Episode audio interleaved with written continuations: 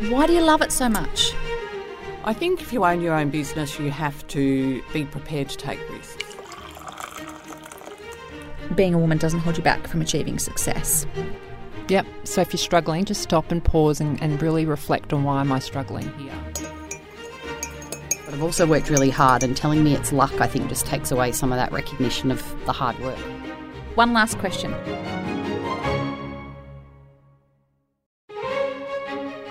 Welcome to Tea with the Queen, a show where I talk with some of my favourite go getters, inspiring and courageous women in leadership and business. I'm your host, Emma McQueen. I'm a business coach, executive coach, author, and speaker, and for 20 years I've been working with women to unlock their potential and get paid their worth while doing work they love. Today's guest is a very clever cookie indeed. Sue Dafnias is not only a scientist, she's also a strategic marketing and business development leader. In order to make people's lives happier, she helps businesses prevent chronic disease. The world would be a much better place with more Sues around, that's for sure. These days, Sue is the VP of Market Development and Strategy at Planet Innovation, a health tech innovation and commercialization company. Very cutting edge. How does she work her way into her current role, and what insights does she have for others looking to map out their own careers? Well, you have to stick around to find out. I hope you enjoy this interview. Thank you so much for coming in and chatting with us today, Sue. Oh, thank you, Emma. It's a pleasure to join you. Oh, tell me, where did your interest in biological sciences come from? Uh, look, I think I was always interested in helping people and, and science. My mum loves to tell the story. Um, when I was little, she gave me a doll that I was named after called Susie. And at a pretty young age, I gave Susie an operation. So the poor thing uh, didn't quite make it through the operation. but uh, that interest in science continued. And so um, by late high school, um, I decided I wanted to become a dietitian. And part of becoming a dietitian is to do biological sciences. So I went off to uni, studied biological sciences, and um, that was, yeah, that was the beginning, really. Wow. And you focused most of your career in sales and marketing, mostly marketing at multinational medical health companies. Is that something you fell into, or was it a passion from early on?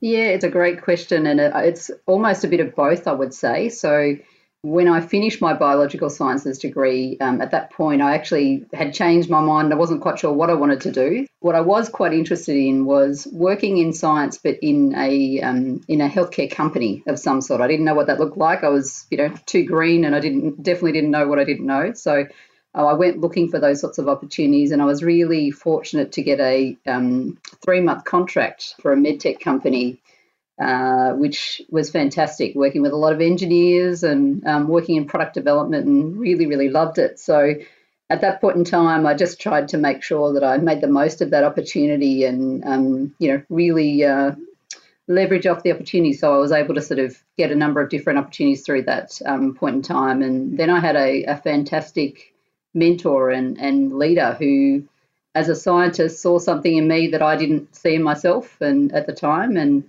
and offered me an opportunity to go into marketing, which at the time I remember saying to him, you know, I don't have any marketing experience, and there was no marketing people in in um, our part of the organisation. But he just smiled and said, "Look, you know, um, I can see that you're a passionate individual, and I know you can do it." So that was really the beginning. So yeah, it was definitely a, a very big part of um, how I ended up in marketing. Wow, I love that. I love that you didn't really plan to do that, but someone saw potential in you and just kind of shoved you in that direction. Yeah, absolutely. And, and then I, I loved it. And so from there, I just went into a number of different uh, roles and took on a number of different opportunities. But yeah, it was. Um, I'm very grateful for what he saw at the time, and yeah, it really has has had a very big impact on my career. That's amazing. And would it be fair to say that the medical industry is one of the recession proof industries? And does that make it attractive? I think this one's an interesting question because I think the medical industry is certainly more uh, recession resistant to other industries.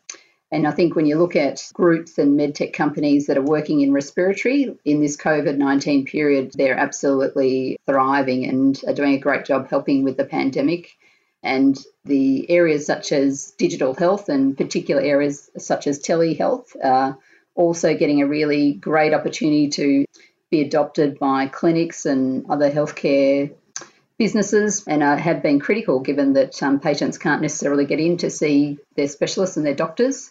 Other parts of the industry have been quite challenged during this period. So, you know, there's been a very big pause on elective surgery, and, and that has meant that a number of other organisations and some hospital providers have had that as a very big impact. So it has been quite um, mixed during this period, but certainly it is more um, recession resistant.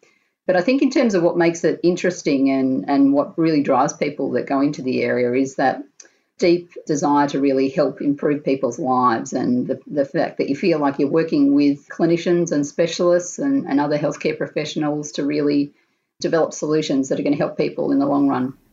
Yeah, and I love the fact that whilst the global pandemic has impacted so many people around the world, we have had to try new things and things like telehealth that would have been resisted against in any normal circumstance, but given, you know, no one can go out and, you know, we've been in periods of lockdown and all that kind of stuff, the medical industry just has to I hate the word pivot, but they need to do something that's different than they've always done. And so it's a great example of using a crisis well, I suppose. Yeah, it's absolutely true. And I think it's broken some of the myths. So I think it's broken the myth that um, people are not interested in telehealth. And it's also broken the myth that you can't get that connection um, between the clinician and the patient via telehealth. Now, it obviously does not replace the need, and, and certainly there is a very big requirement around that face to face and consultation and that ability to be able to examine people when you're face to face. But it's certainly doing a, a phenomenal job, and I think it's it's also helping with areas like the regional areas or remote areas where it's connecting patients more effectively with specialists. So that's been brilliant. Yeah, I love that. In many industries, there's KPIs. Is there pressure to achieve certain KPIs for you? Are there KPIs? I think in most businesses you would say there is these KPIs. Um, so yes, there is. In what I do currently, it's much more, I guess, milestone and external company deadline driven. But um, yes, there's always KPIs, and, and I think really it helps to sort of drive what you're doing anyway. So you, if you don't have them, you kind of end up wanting to create your own to keep things moving in in the right direction. So absolutely. Yeah, and you've managed teams across different regions and countries. What do you think makes a good leader?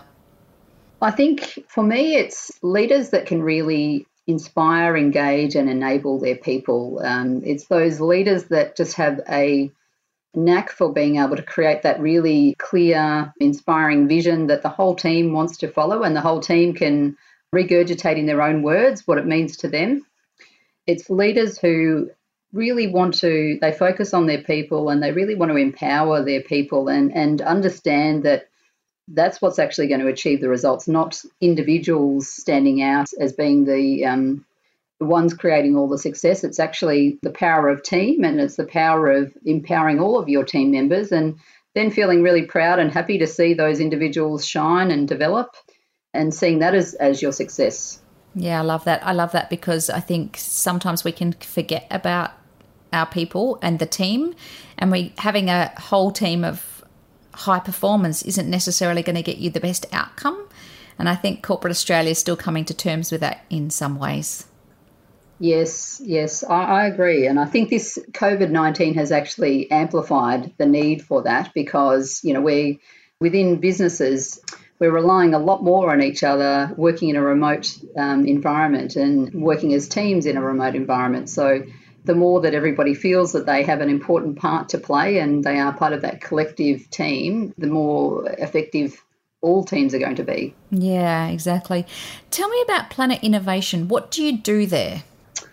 So, Planet Innovation is a health tech innovation and commercialization company. And my role, I get to work with some early stage ventures, clients, all the way through to mature companies and our own ventures, and working to really help help our clients understand where their technology fits and what problem they're looking to solve and then develop really clear plans for them, clear strategies and clear plans around what to focus on for commercialization. So it's a really dynamic, strategic, and creative role, which I love. And get to work with some amazing clients that are working on some really inspiring um, innovations in healthcare, which, yeah, it's exciting. You're right in the thick of it. Yes, yes, yeah. No, it's it's um, it, yeah. I feel very fortunate. It's like you're the hub, you're the epicenter. Well, as a group, we are. Yes, yes. Uh, and it seems your career's gone extremely well and you're doing what you want to do. And I always talk about people, you know, their passion and their purpose aligning. And it sounds like this is sorted for you, which is great. But if you could, what advice would you give for a younger you just starting out in the workforce? How long do we have? And it's not a trick question. no, no. I think a lot of it is about the learnings along the way, and certainly there have been a lot of learnings. You know, I think one big one is, you know, you, you definitely need to be passionate about what you do and enjoy what you do, but don't put all your eggs in the work basket. You know, I think make sure, you know, along the way you really are filling all of those cups. You know, it's important to focus on other aspects of your life because that's going to make you a you it's actually going to make you a better performer and it really does enrich your life and your happiness just uh, overall so it's really really important.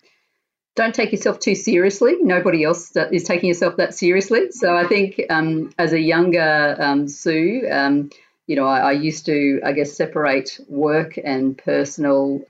And I think you know you want to bring a little bit of you want to bring some of your personality to your roles and how you lead people and um, how you connect with people. And you can become pretty boring otherwise but it's also I think a really important part and I think as time has gone on that piece about being very willing to be vulnerable and willing to sort of help people see more of you is just becoming more and more important so that's definitely a, big one Yeah, I think the pendulum swung. I think you know, twenty years ago, it was you leave your you leave your real self at the door, and you walk through those doors at work, and your work Emma, and then you walk out and your personal Emma, and then the pendulum swung all the way the other way, depending on the generation, and we brought a bit too much of ourselves. yeah to too work. far we went too far Yeah, we that's went exactly a bit too right far, Yep. depending on generation.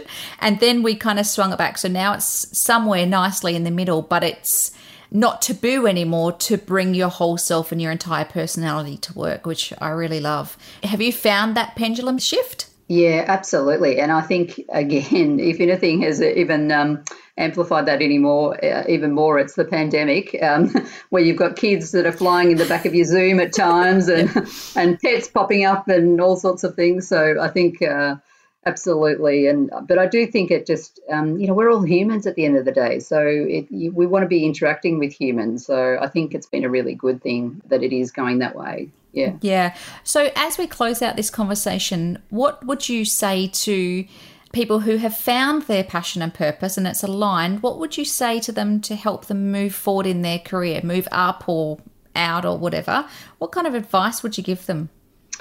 believe in yourself and definitely um, you know back yourself because I think you have to back yourself before anyone else is going to back you and so you have to you have to believe in yourself and I guess don't get distracted or derailed by any constructive nay you know I would call, I'll call it naysayers you know you I think no matter um, what stage of your career or life you're in you're always going to find people who will say why not and I think you really just have to believe in yourself and follow the path. And, you know, if it's taking that next step within an organisation, then be upfront and, and be very definitive around what you're wanting. Or if it's time for you to look at something else, then, you know, don't be afraid to take that step.